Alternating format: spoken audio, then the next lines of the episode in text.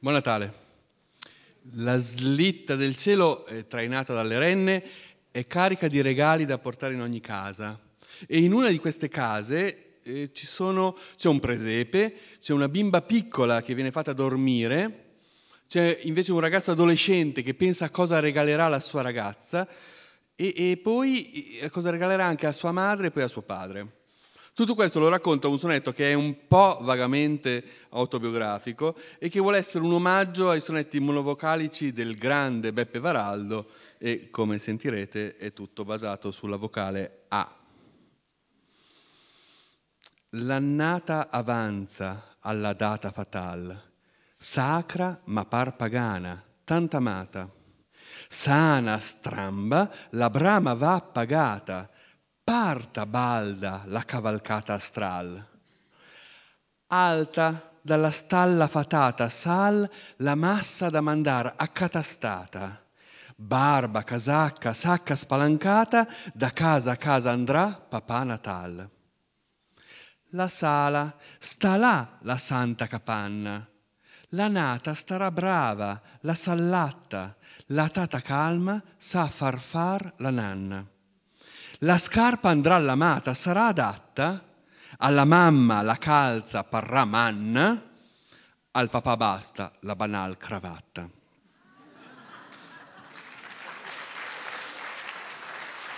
E insomma, lo sappiamo, tutti noi dobbiamo fare dei regali, ma pochi lo sanno fare veramente bene.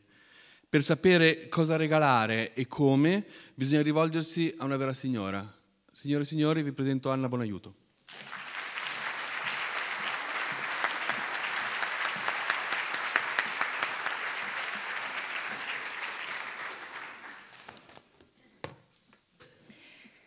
La vera signora di Elena Canino.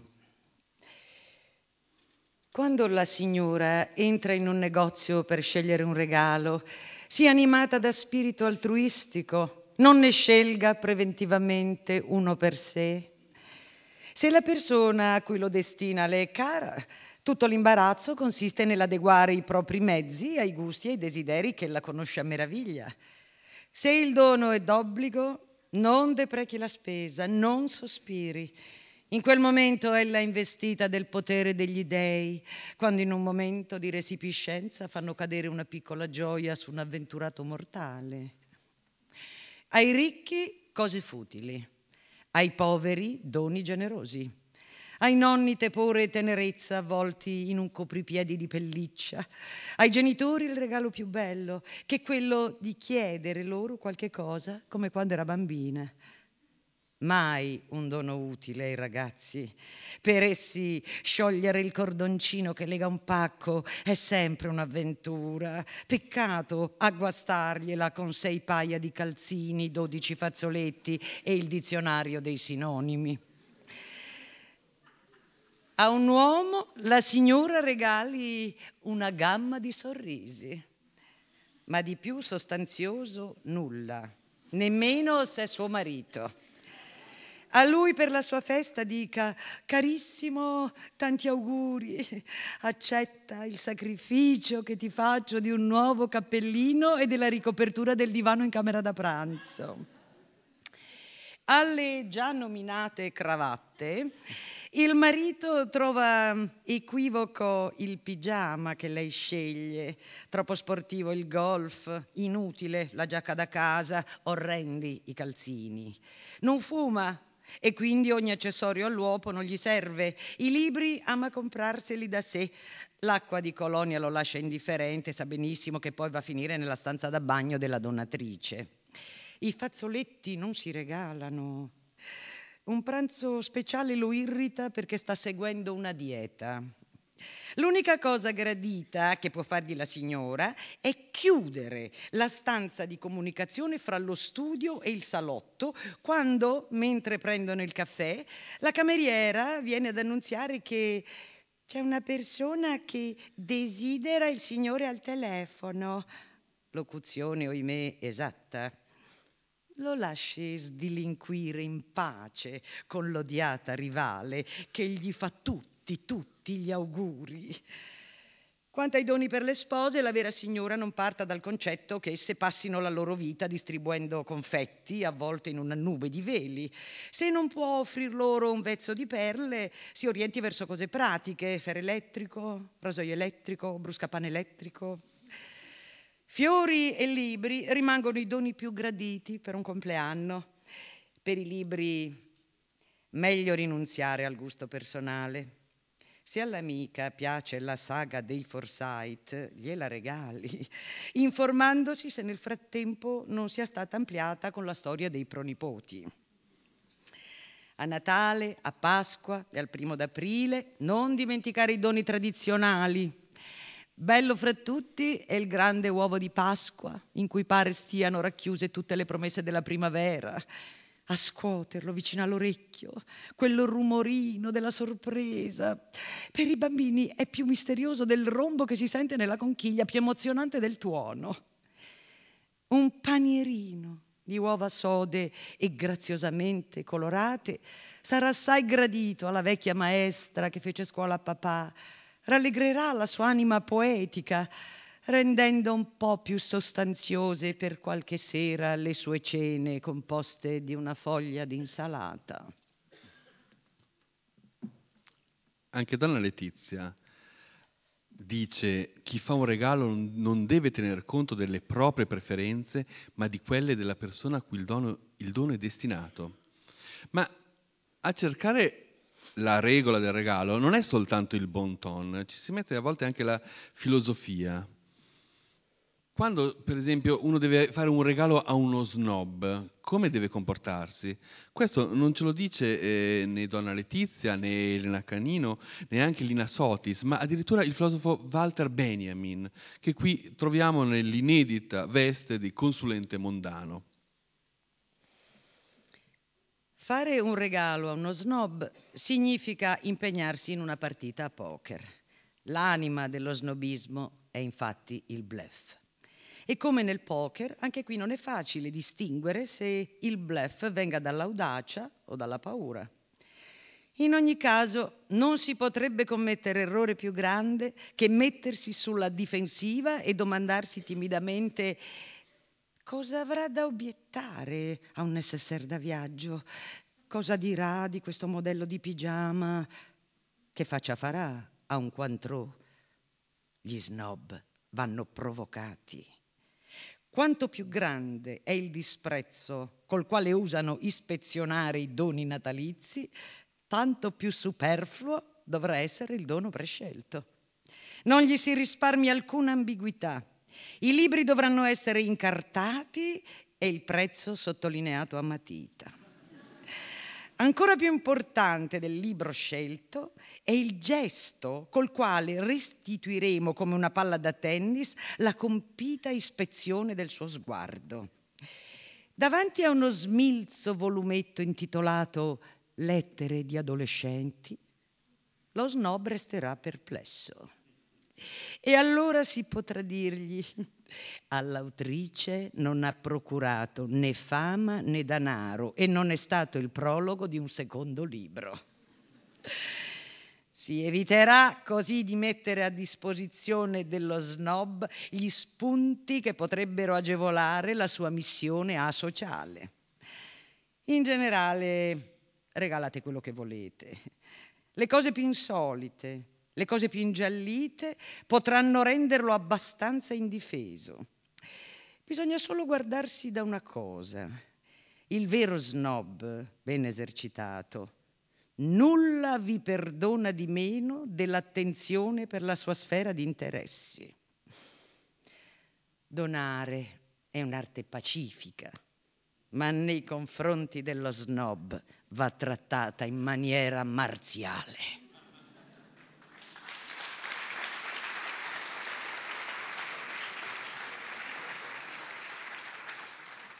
Beh, eh, Benjamin era un genio. Eh, allo snob non va mai regalato nulla di ciò che gli piace e che conosce, perché l'avrà già oppure lo criticherà con, con degnazione. È meglio regalargli un libro stupido, un ninnolo o anche un peluche. Ma quello che Benjamin intanto ci, uh, ci, ci, ci, insegna, la sua genialità era, era, era, tale per cui, oltre a dirci questo, ci dice anche che il regalo, se il regalo è una regola e il dono è un nodo, molto spesso il presente è un serpente. No? Temo i greci anche quando portano regali. Lo dice Laoconte davanti al cavallo di Troia e non viene ascoltato dai suoi, dai suoi concittadini. Quindi ci sono dei regali che si fanno con delle intenzioni ostili. Ma detto questo, è anche vero che il, il dono è più spesso un dono di, d'amore. Lo sapevano i poeti barocchi. E ne vedremo alcuni, il primo di cui parliamo è Tommaso Stigliani, che eh, in questo sonetto sta gironzolando attorno al, banco, al balcone della, della, della donna che ama. Questa gli, la, gli, lancia un fiore, sta fingendo di lasciarlo cadere per caso, in realtà glielo lancia. E così Stigliani è portato a pensare che oltre al singolo fiore potrà ottenere presto l'intero mazzo. Splendea d'alta finestra il viso adorno, in cui natura ogni sua grazia pose qual coronata di celesti rose appar l'aurora dal balcon del giorno. Io, che sempre erro al caro albergo intorno, qual fanno intorno ad urna ombre dogliose, fermo era quando, a vista, ella s'ascose tutta vermiglia d'amoroso scorno e gettommi in ritrarsi un fior dal seno in atto che fu studio e parve errore. Di che augurio prend'io felice appieno che forse appresso al picciolo favore verrà l'intera grazia un dì, non meno che venir soglia il frutto appresso al fiore.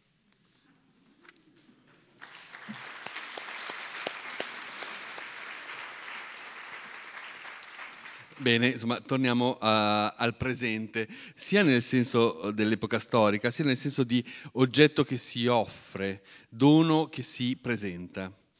Allora, prima abbiamo visto un Natale con la A. In realtà oggi è Natale anche con un'altra vocale, con la E. E quello con la E è un Natale che viene visto con gli occhi di tre figli, insomma potrebbe essere anche addirittura tre fratelli, di età diverse. Prima abbiamo un bambino, o potrebbe essere anche una bambina di tre anni, che ovviamente capisce poco, però non essendo proprio neonato o neonata, sente già che eh, quello è un giorno particolare. Poi vedremo una ragazzina di 10 anni che già non considera più tanto i regali perché in realtà quello che lei vorrebbe è diventare grande e a quello che pensa.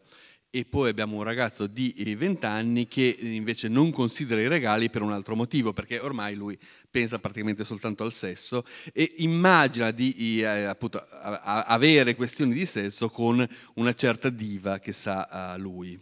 Ecco, per tutti questi il presente non è un, un regalo, ma è soltanto proprio il tempo che vivono, l'unico tempo che possono vivere. E poi alla fine a godere nel Natale si scopre che eh, c'è soltanto un bieco commerciante che incontriamo poi in una coda rimata del sonetto. Presepe, cene, stelle, neve, renne, feste per il Re Celeste che è presente. Senza essere bebè né senescente, se sente fremer l'erede treenne vede le belle l'erede decenne, per veste, creme, perle l'è fervente, sente che cresce, venere veemente, le mette sete d'essere ventenne. L'erede che è ventenne è demente, geme scemenze, beve, cede strenne, perde sé nel tener sempre per mente l'eccellente vedette che è trentenne, tette perfette, sedere eccedente. È febbre del presente che è perenne. Certezze delle feste, è effervescente e sempre che grettezze l'esercente.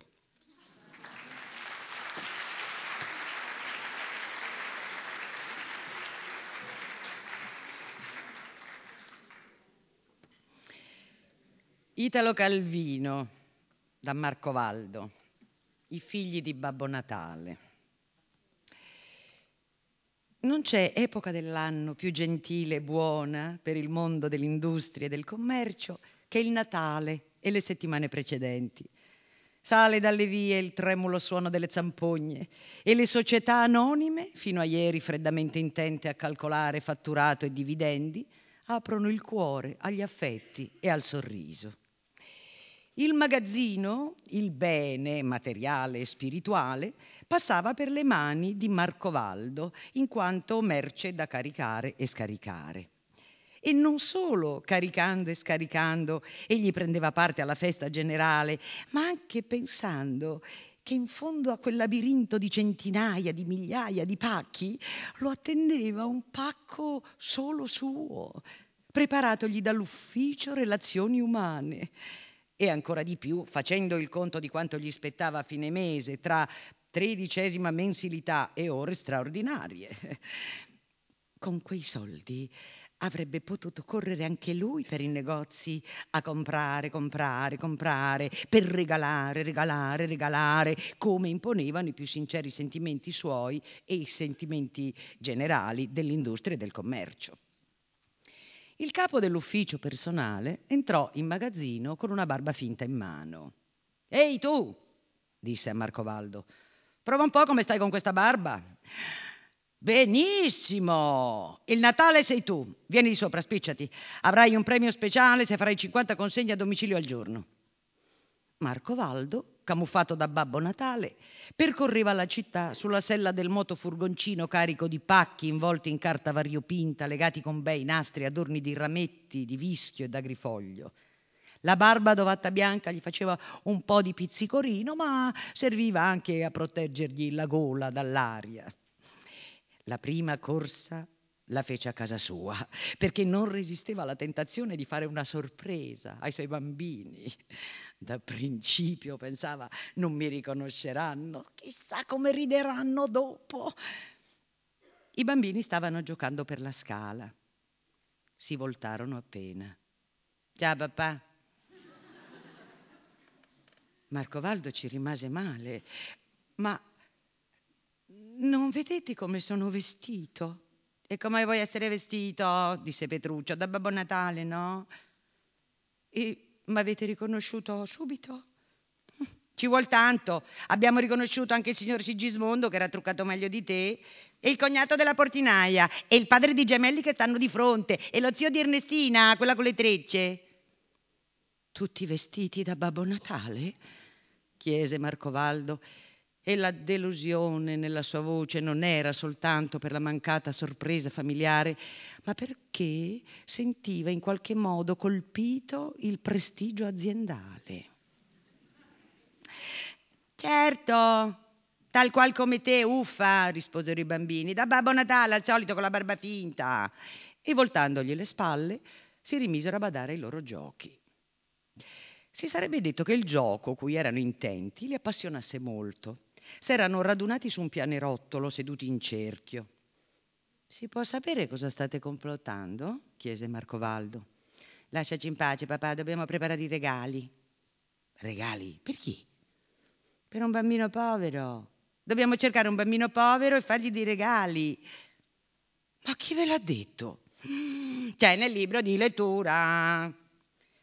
Marcovaldo stava per dire: Siete voi i bambini poveri ma durante quella settimana si era talmente persuaso a considerarsi un abitante del paese della Cuccagna dove tutti compravano e se la godevano e si facevano regali che non gli pareva buona educazione parlare di povertà e preferì dichiarare bambini poveri non esistono più. Ma siccome voleva in qualche modo farsi perdonare d'essere venuto a mani vuote, pensò di prendersi Michelino e portarselo dietro nel suo giro di consegne. Se stai buono, puoi venire a vedere tuo padre che porta i regali alla gente, disse inforcando la sella del motofurgoncino.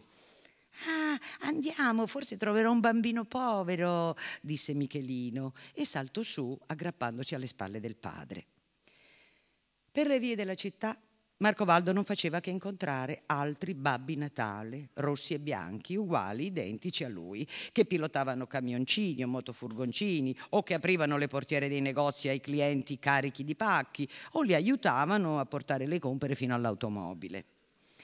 Ogni volta, prima di suonare a una porta, seguito da Michelino, pregustava la meraviglia di chi aprendo si sarebbe visto davanti Babbo Natale in persona. Si aspettava feste, curiosità, gratitudine e ogni volta era accolto come il postino che porta i giornali tutti i giorni. Suonò alla porta di una casa lussuosa. Aperse una governante. Oh, ancora un altro pacco. Da chi viene? La sbav... Augura, sì, sì, sì, sì, vabbè, portate qua. E precedette il Babbo Natale per un corridoio, tutto a razzi, tappeti e vasi di maiolica. Michelino, con tanto d'occhi, andava dietro al padre. La governante aperse una porta a vetri Entrarono in una sala dal soffitto alto, alto, tanto che ci stava dentro un grande abete. Era un albero di Natale illuminato da bolle di vetro di tutti i colori e ai suoi rami erano appesi regali e dolci di tutte le fogge. Al soffitto erano pesanti lampadari di cristallo e i rami più alti dell'abete si impigliavano nei pendagli scintillanti. Sopra un grande tavolo erano disposte cristallerie, argenterie, scatole di canditi, cassette di bottiglie.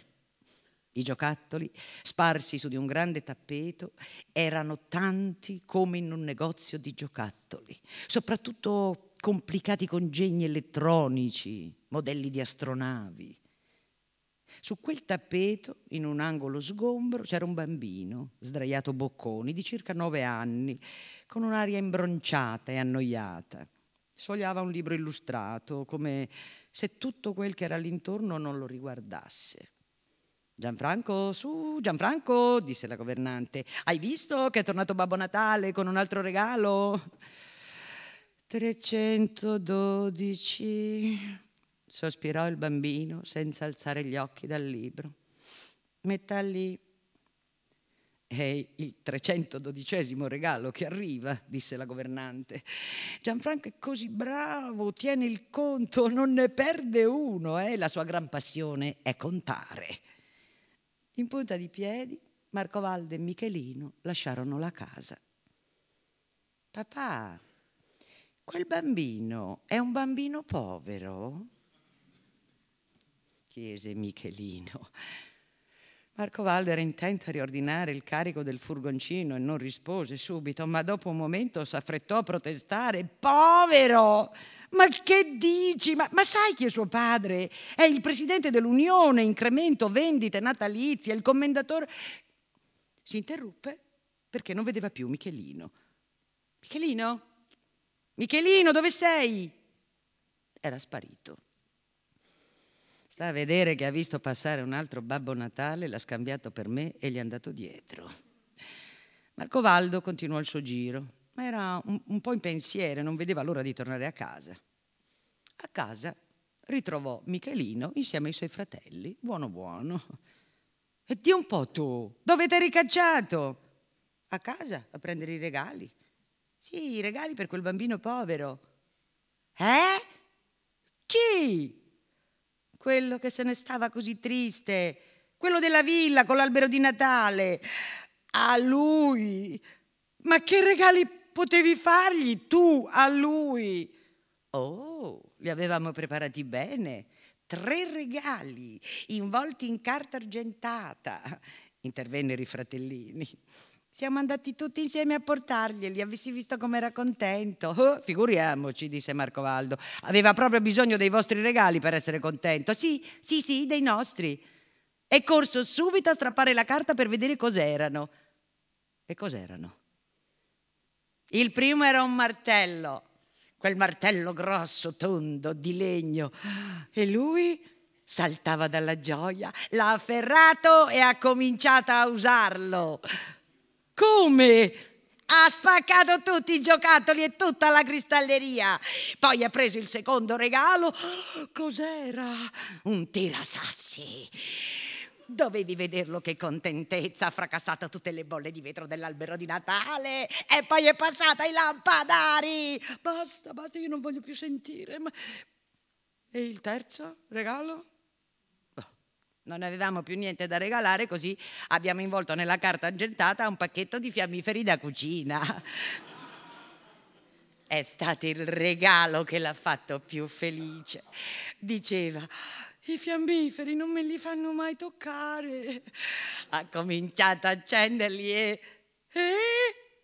ha dato fuoco a tutto. Marco Valdo aveva le mani nei capelli. Sono rovinato. L'indomani, presentandosi in ditta, sentiva addensarsi la tempesta. Si rivestì da Babbo Natale in fretta in fretta, caricò sul furgoncino i pacchi da consegnare, già meravigliato che nessuno gli avesse ancora detto niente, quando vide venire verso di lui tre capufficio, quello delle relazioni pubbliche, quello della pubblicità e quello dell'ufficio commerciale. Alt! gli dissero. Scaricare tutto, subito! Ci siamo, disse Marco Aldo, e già si vedeva licenziato. Presto! Bisogna sostituire i pacchi, disse il capufficio. L'Unione Incremento Vendite Natalizie ha aperto una campagna per il lancio del regalo distruttivo. Così, tutto a un tratto, commentò uno di loro. Eh, avrebbero anche potuto pensarci prima. È stata una scoperta improvvisa del presidente, spiegò un altro. Pare che il suo bambino abbia ricevuto degli articoli regalo modernissimi, credo giapponesi, e per la prima volta lo si è visto divertirsi. Quel che più conta, aggiunse il terzo, è che il regalo distruttivo serve a distruggere articoli d'ogni genere, quel che ci vuole per accelerare il ritmo dei consumi e ridare vivacità al mercato. Tutto in un tempo brevissimo e a portata di un bambino. Il presidente dell'Unione ha visto aprirsi un nuovo orizzonte e ai sette cieli dall'entusiasmo. Ma questo bambino chiese Marcovaldo con un filo di voce. Ha distrutto veramente molta roba? Fare un calcolo, sia pure approssimativo, è molto difficile, dato che la casa è incendiata.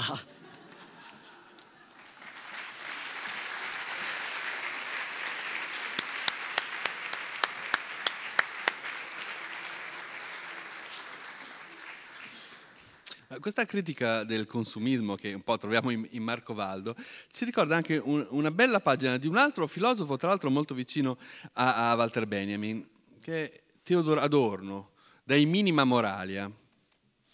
Gli uomini disapprendono l'arte del dono. C'è qualcosa di assurdo e incredibile nella violazione del principio di scambio. Spesso anche i bambini squadrano diffidenti il donatore, come se il denaro, il regalo, scusate, non fosse che un trucco per vendere loro spazzolo o sapone. La vera felicità del dono è tutta nell'immaginazione della felicità del destinatario e ciò significa scegliere, impiegare tempo, uscire dai propri binari, pensare l'altro come un soggetto. E questo è il contrario della smemoratezza. Di tutto ciò quasi nessuno è più capace. Nel migliore dei casi uno regala quel che desidererebbe per sé, ma di qualità leggermente inferiore. La decadenza del dono si esprime nella penosa invenzione degli articoli da regalo, che presuppongono già che non si sappia cosa regalare, perché in realtà non si ha nessuna voglia di farlo. Nell'abbondanza il dono potrebbe diventare superfluo, questo non è vero sul piano privato come sul piano sociale, perché non c'è nessuno oggi per cui la fantasia non potrebbe scoprire proprio quell'oggetto che è destinato a fare la sua felicità. Ma a soffrire della mancanza di dono continuerebbero proprio quelli che non donano più. Deperiscono in loro quelle facoltà insostituibili che non possono fiorire nella cella isolata della pura interiorità ma solo a contatto del calore delle cose. Un gelo afferra tutto ciò che essi fanno. La parola gentile che resta non detta, l'attenzione che non viene praticata. Questo gelo si ripercuote da ultimo su coloro da cui emana. Ora, la filosofia si, eh, si concentra su, uh, sul carattere del donatore e del, e, e del donato, ma ha continuato a concentrarsi anche sugli oggetti da regalo inutili, e, e mh, come appunto gli, gli, articoli da regalo che abbiamo inventato, e, e, mh, e specialmente fra quelli che affollano quel bizzarro genere letterario che sono le liste, eh, che è la lista di nozze. E su questo ha riflettuto un filosofo contemporaneo, cioè un, un, collega di Benjamin e Adorno, ma così contemporaneo che parlerà qui a Pistoia domenica mattina.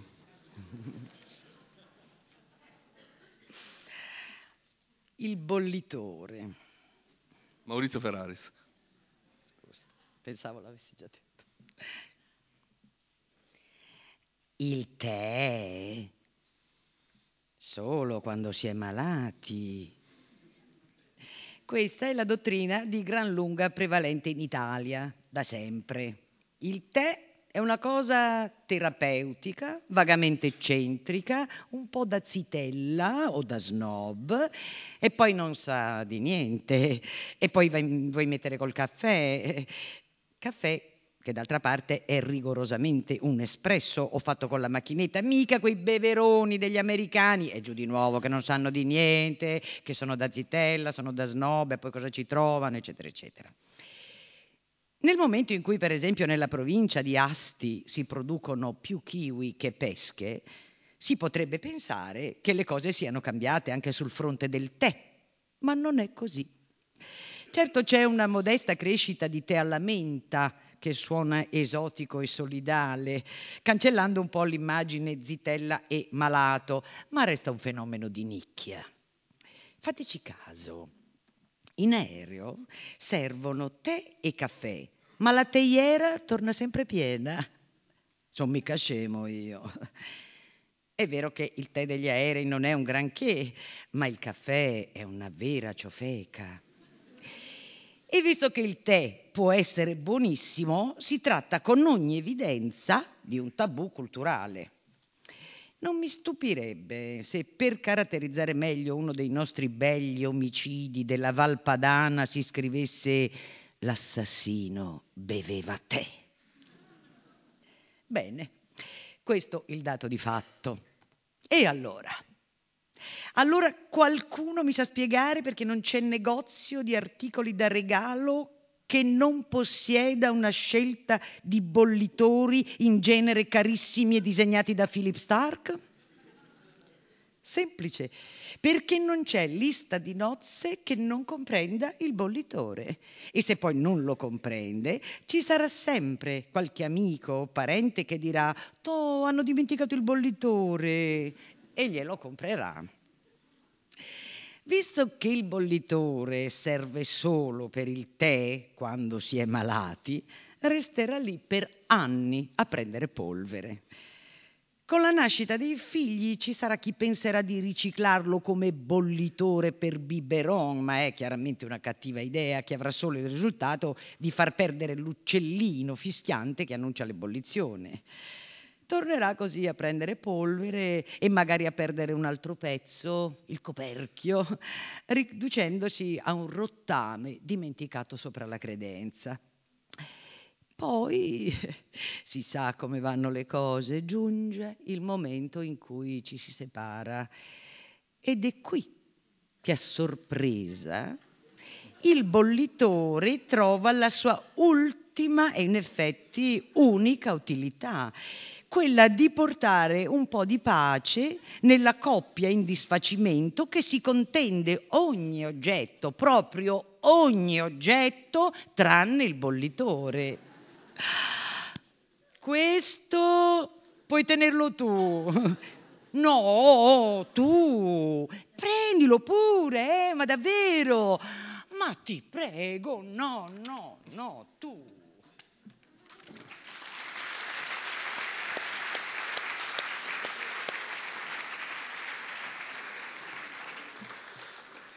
È l'amore, ecco ci tornati all'amore. E, e, ehm, fra i, i, poeti barocchi che se ne sono occupati ce n'è uno che ha due nomi e due cognomi e l'ultimo dei quali cognomi contiene anche proprio un rimando all'idea di regalo. Infatti è Gianfrancesco Maia Materdona.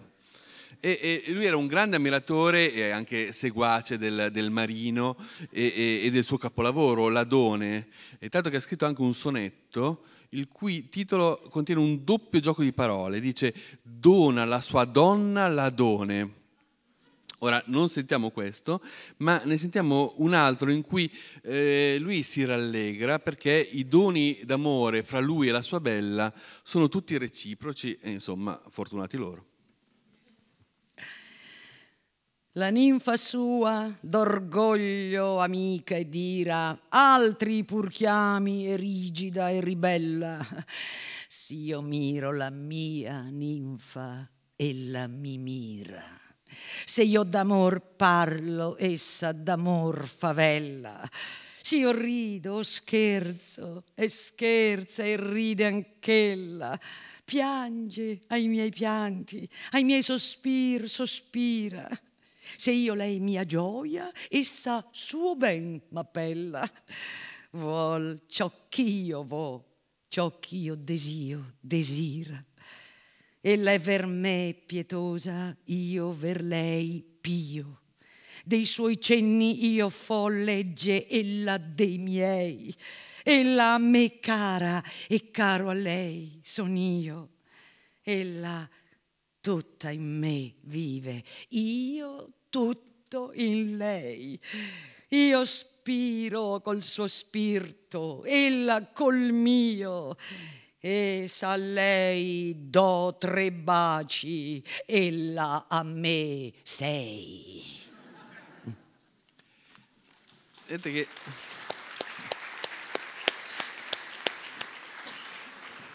questa reciprocità. Poi però invece finisce con un'escalation, no? perché appunto c'è questo raddoppio dei baci, tra l'altro ha comunque a vantaggio di, eh, di lui. E, e, mm, insomma si incomincia così e poi e, è così che poi alla fine nascono i bambini. E, tra l'altro il poeta Materdona, oltre al dona, anche la mater dentro, quindi appunto c'è un po' un, un, un destino. E noi sappiamo che una volta che poi i bambini eh, so, sono stati fatti, eh, bisogna fargli anche i regali di Natale.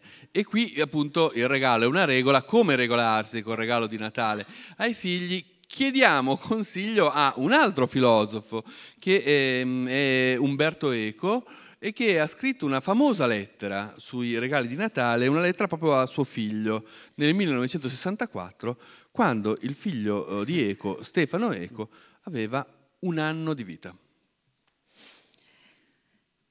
Caro Stefano, si avvicina il Natale e presto i negozi del centro saranno affollati di padri eccitatissimi che giocheranno la commedia della generosità annuale.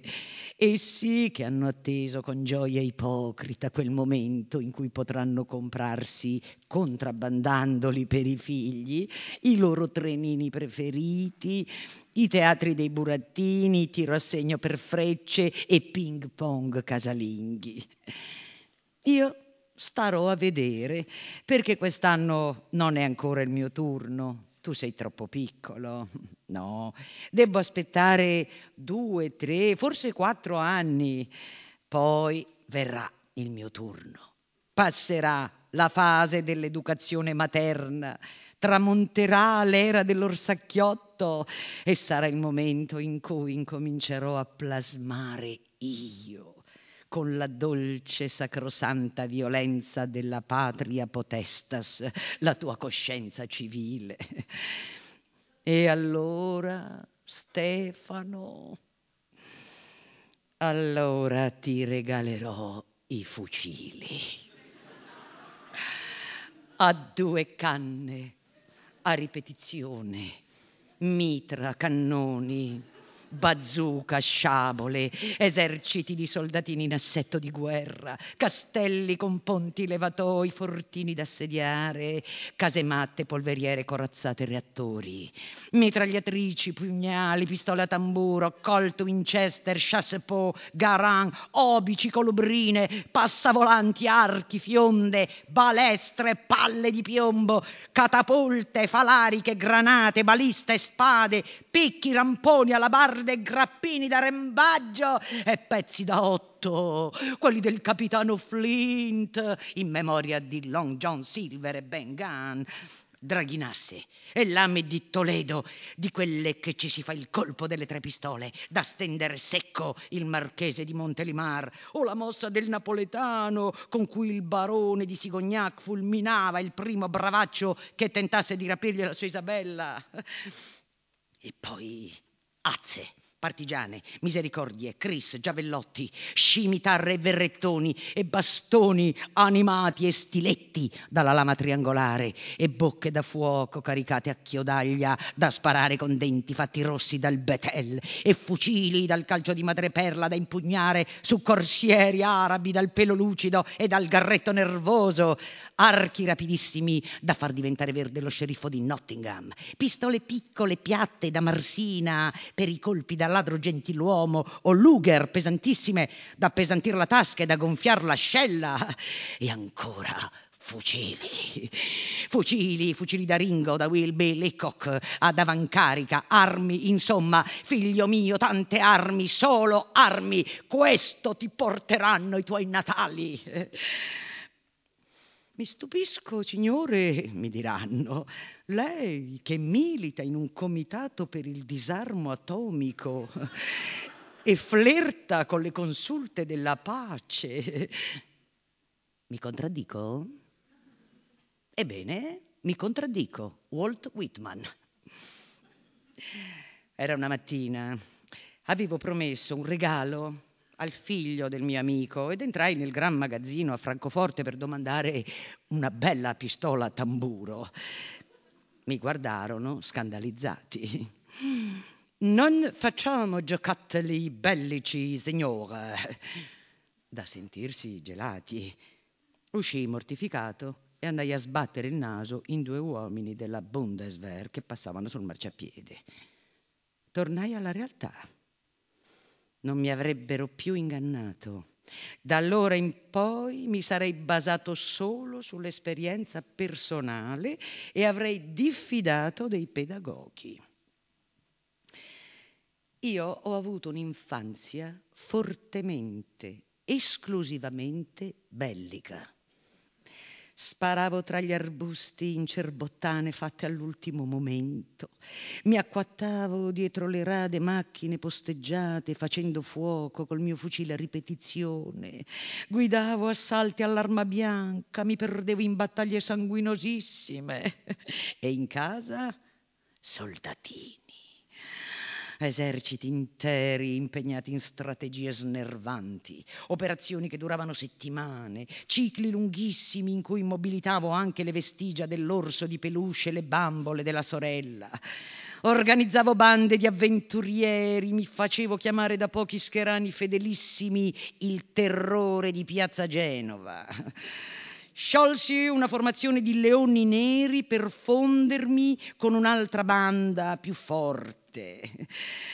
Sfollato nel Monferrato, fui assoldato di forza dalla banda dello Stradino e subì una cerimonia di iniziazione che consistette in cento calci nel sedere e la prigionia per tre ore in un pollaio. Combattemmo contro la banda di Rio Nizza, che erano neri, sporchi e terribili. La prima volta ebbi paura e scappai. La seconda mi presi un sasso sul labbro che adesso lo sento ancora qui, un nodulino con la lingua.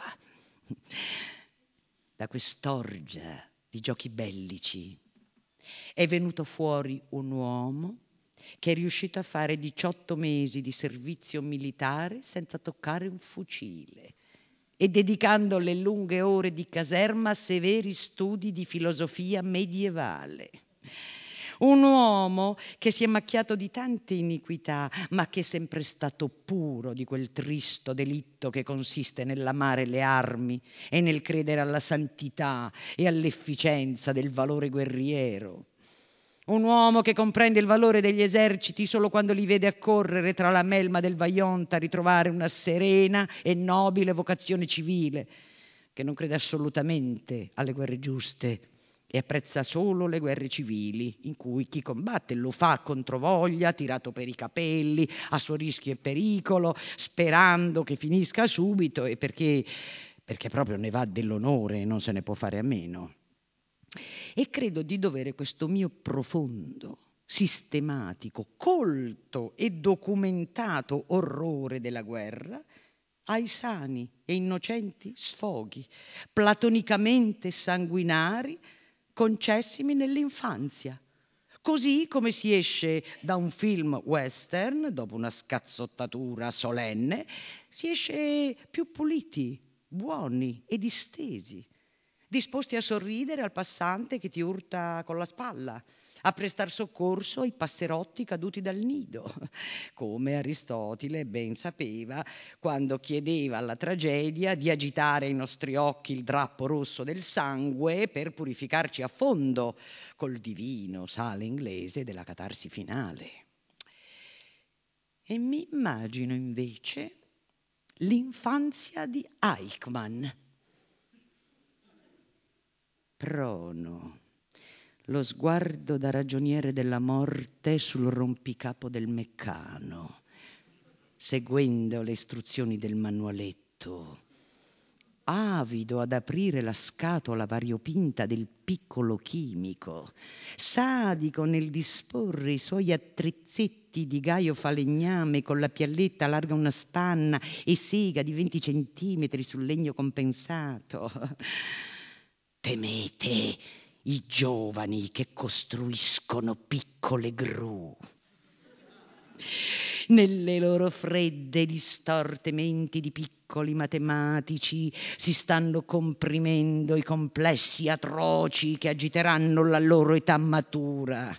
In ogni piccolo piccolo mostro che azioni gli scambi della sua ferrovia in miniatura, io vedo il futuro direttore di un campo della morte.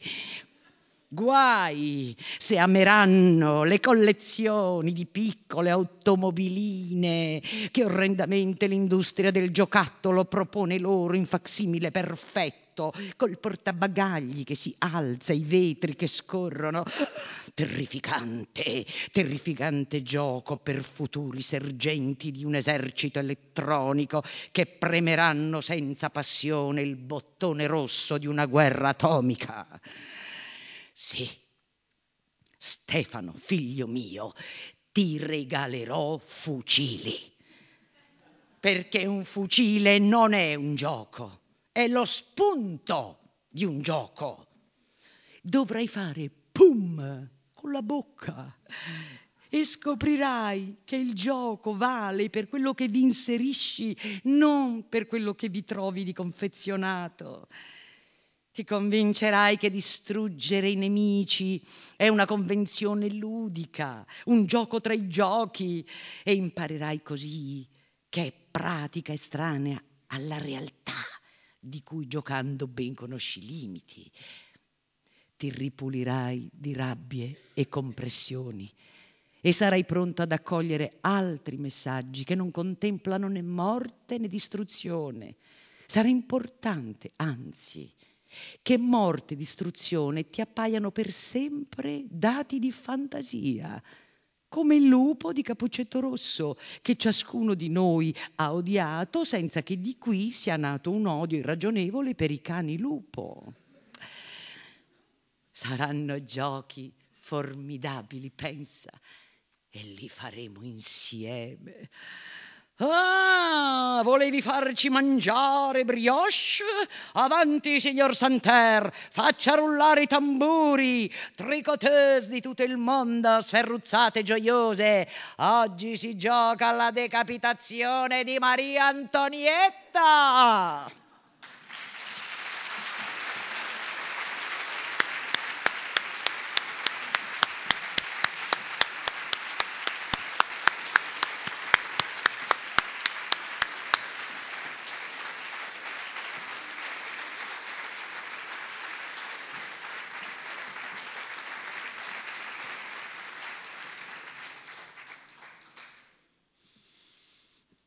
Le vocali sono cinque, noi ne vediamo solo tre oggi e ci è rimasta appunto la terza. E, e l'ultimo Natale delle vocali, che è quello in I, parla dell'allegria che si ha quando si tolgono i doni dalle loro carte colorate. I figli ligi, i bimbi birichini, i lisci, i ricci, i vispi, i timidissimi, vidi ricchi di plichi vividissimi, i dischi, i biribissi, i libriccini, birilli, frisbi, tricicli, filmini, cd di pippi, missili fintissimi, divi divini in dividi fichissimi, dirigibili, circhi, minni in mini, gli sfizi, i ghiribizzi di sigilli, schifi grigi, li critichi, li schivi, ricicli gli indicibili gigi, gingilli. Lì ti disinibisci, lì rivivi in libidini di cincin, di strilli, i di idillici, di dissidi privi.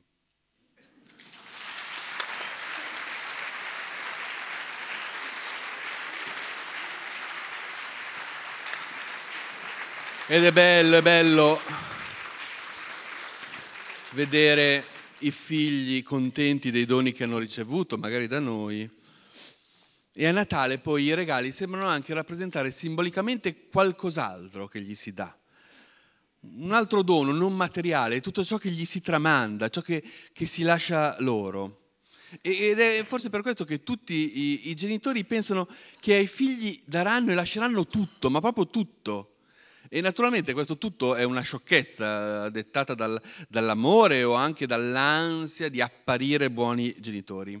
Invece il bravo genitore deve decidere cosa donare, cosa tramandare e cosa invece non donare, porsi questo problema e risolverlo.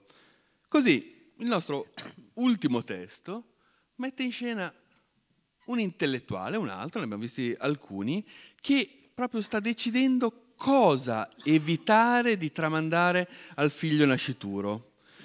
E questo saranno i, i giornalini che lui conserva, i giornalini della sua infanzia, che lui li conserva sul, in un pacco confezionato sullo scaffale più alto della sua libreria. L'intellettuale è Michele Mari e ha scritto I giornalini.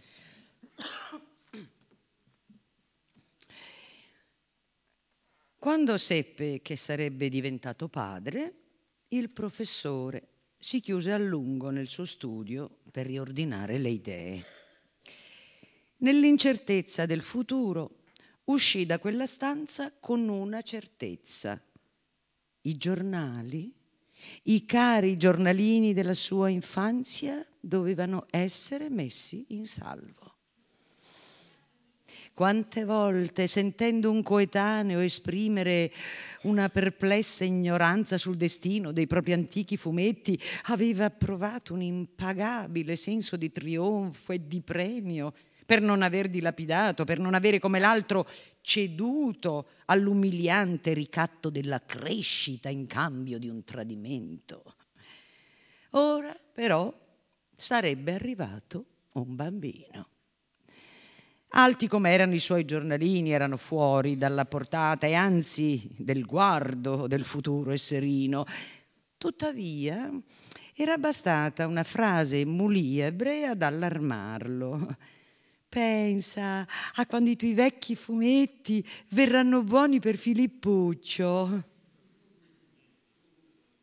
Verranno buoni?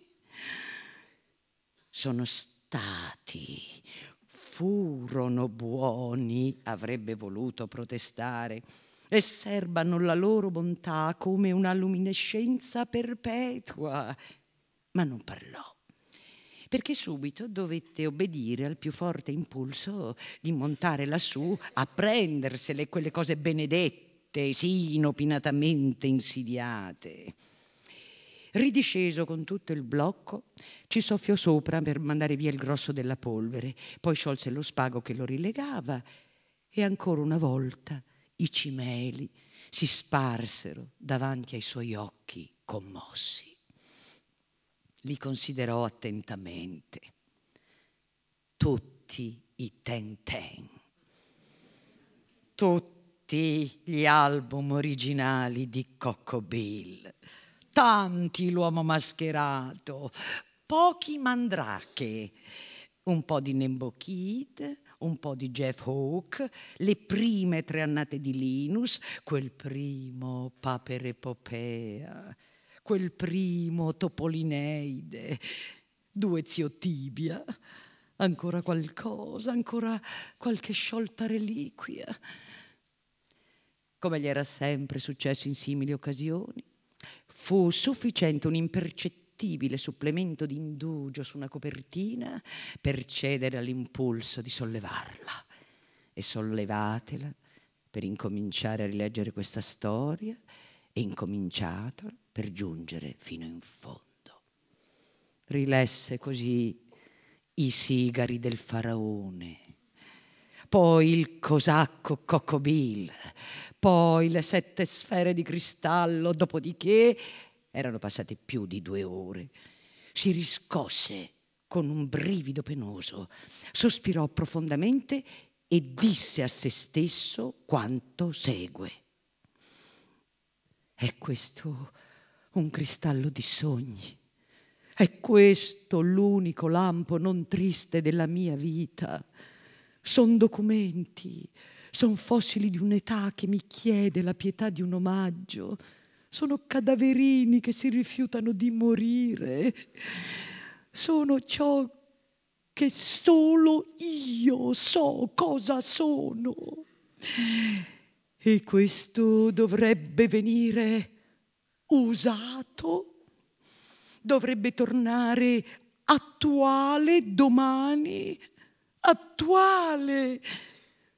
Questi coagoli mostruosi questi sovrumani concentrati della mia malinconia, questi monumenti della mia solitudine, queste cose sacre dovrebbero finire in mano di una creatura amata, certo, consanguinea anche, di una creatura sbavante che me li pasticcerà con osceni pastelli, con più oscene penne biro.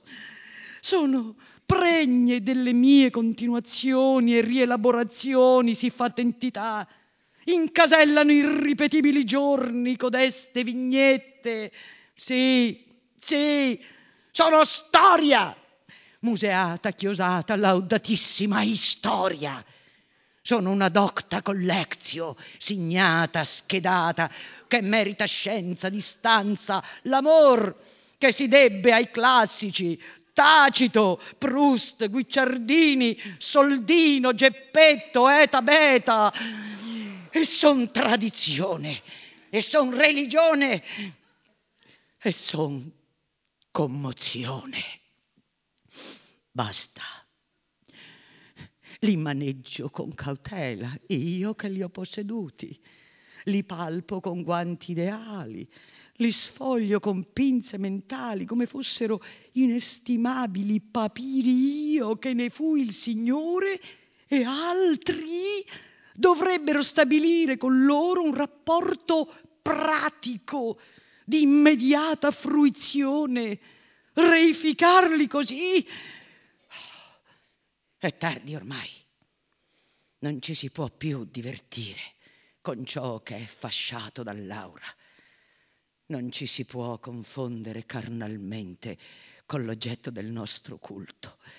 Non si può più interrogare quando solo si può contemplare.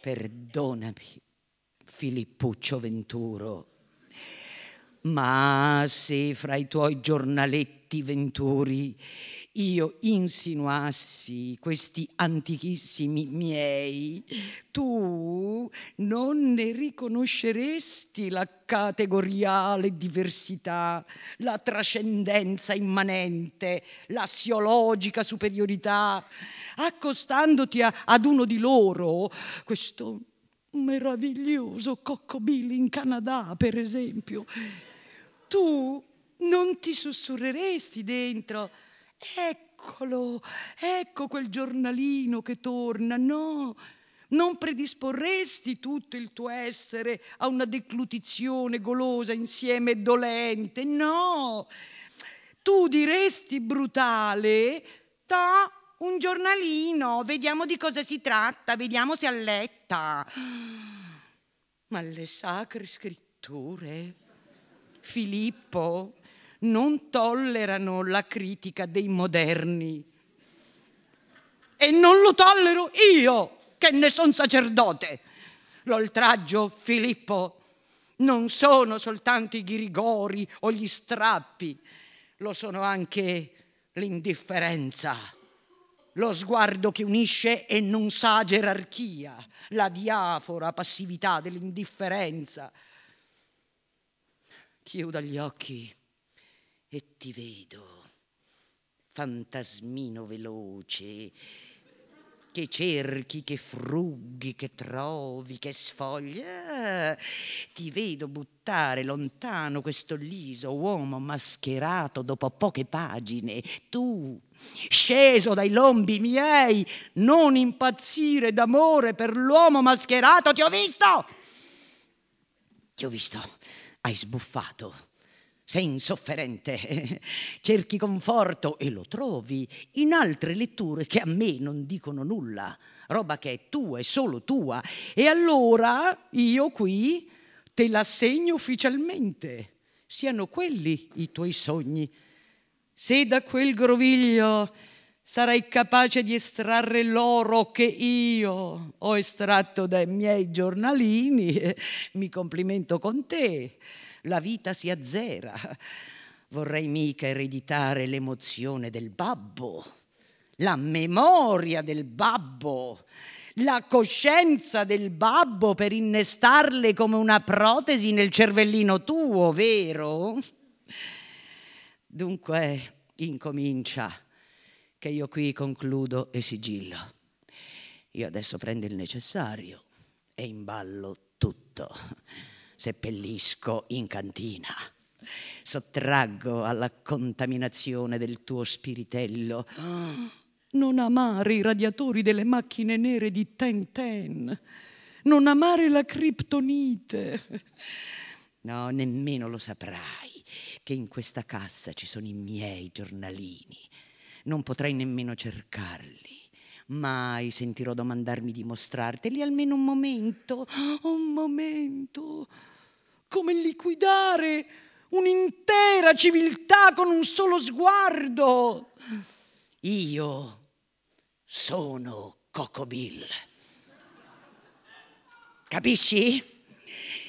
E se tu a Coco Bill non dedicassi l'infanzia come certo che non la dedicheresti, è come se rinnegassi tuo padre come se a tavola una sera tu ti rivolgessi alla mamma e indicandomi col cucchiaio imbrattato di semolino le chiedessi mamma chi è quel signore che mangia con noi? Coccobill sono! Il capitano Haddock sono! Poldo, Gancio, non ti basta? Quel deficiente di Jimmy Olsen, sì, anche lui. Questo è tuo padre. Rispondi, rispondi. La camomilla chi la beveva. Le montagne di panini. Vorrei mica che ti chieda la naftalina. Ma tu non sai nulla, nulla di nulla. Che ne sai tu dell'album del giorno numero 7, uscito nei primi giorni di luglio del 1962? si intitolava Camomilla Cocobì. E ho detto tutto. Camomilla Cucubì, più o meno qualcosa come l'Iliade. Ah, basta, basta. Si sta troppo male a parlare di queste cose, questi giornalini. Quali giornalini? Tu non sei ancora nato e tuo padre chiude. Finis, argomento esaurito. Si può mica palpitare così. Eh? Si cresce soli, si vive soli, si muore soli. Cercheremo di incontrarci su altri piani. Giocheremo a scacchi, andremo al cinema insieme, ti insegnerò a usare il Vinaville. Un giorno ti regalerò un libro di Stevenson. Ma questi giornalini, Filippo, sono impartecipabili sono il fiore della mia infanzia, capisci? Dunque sono la mia essenza. Se tu me li togli, mi uccidi. Toglimi la divina commedia. Toglimi Moby Dick, oppure eh, prendi Aulo Gellio, tutta la leb, vuoi battaglia? Eh? Vuoi il rerum italicarum scriptores, il ramusio? Ma non chiedermi camomilla cocobè. Non chiederlo mai, non sorridere mai ai santi nomi. Io quel sorriso te lo spengo nascondendo il tesoro. Tu ammetterai, se non lo facessi, sarei costretto all'umiliazione del sotterfugio. Valutala bene questa umiliazione. Un professore universitario che si chiude in bagno per rileggersi un ten ten senza che suo figlio se ne accorga e anche nel mio studio mi nasconderei. Papà, cosa stai facendo? Sto allestendo l'edizione critica delle egloghe latine del Castiglione, su via, vedi di non disturbarmi. E invece no, il cervello di papà si sta facendo seghe con i coleotteri metallici di Jeff Hawke. E se tu allunghi il collo, lo vedi l'album di Jeff Hawke che spunta dalle egloghe, eh? Non costringermi a tanto. Un giorno, se vuoi, ti terrò una lezione sulle seghe, ma adesso basta. Lasciami chiudere. Sei dagli antemondi a ove sei adesso mi stai vedendo. Ecco, io sto chiudendo. Vedi? Ho chiuso.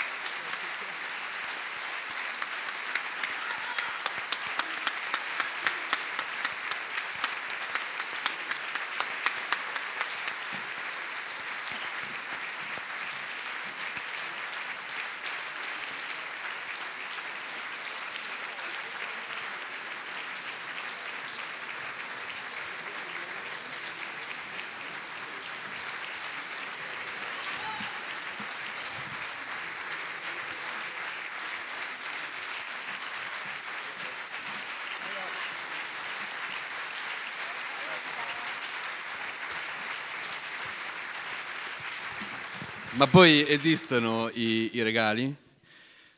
Una, una, una, grande poetessa ha scritto Nulla è in regalo e sentiamo perché. Gimbosca.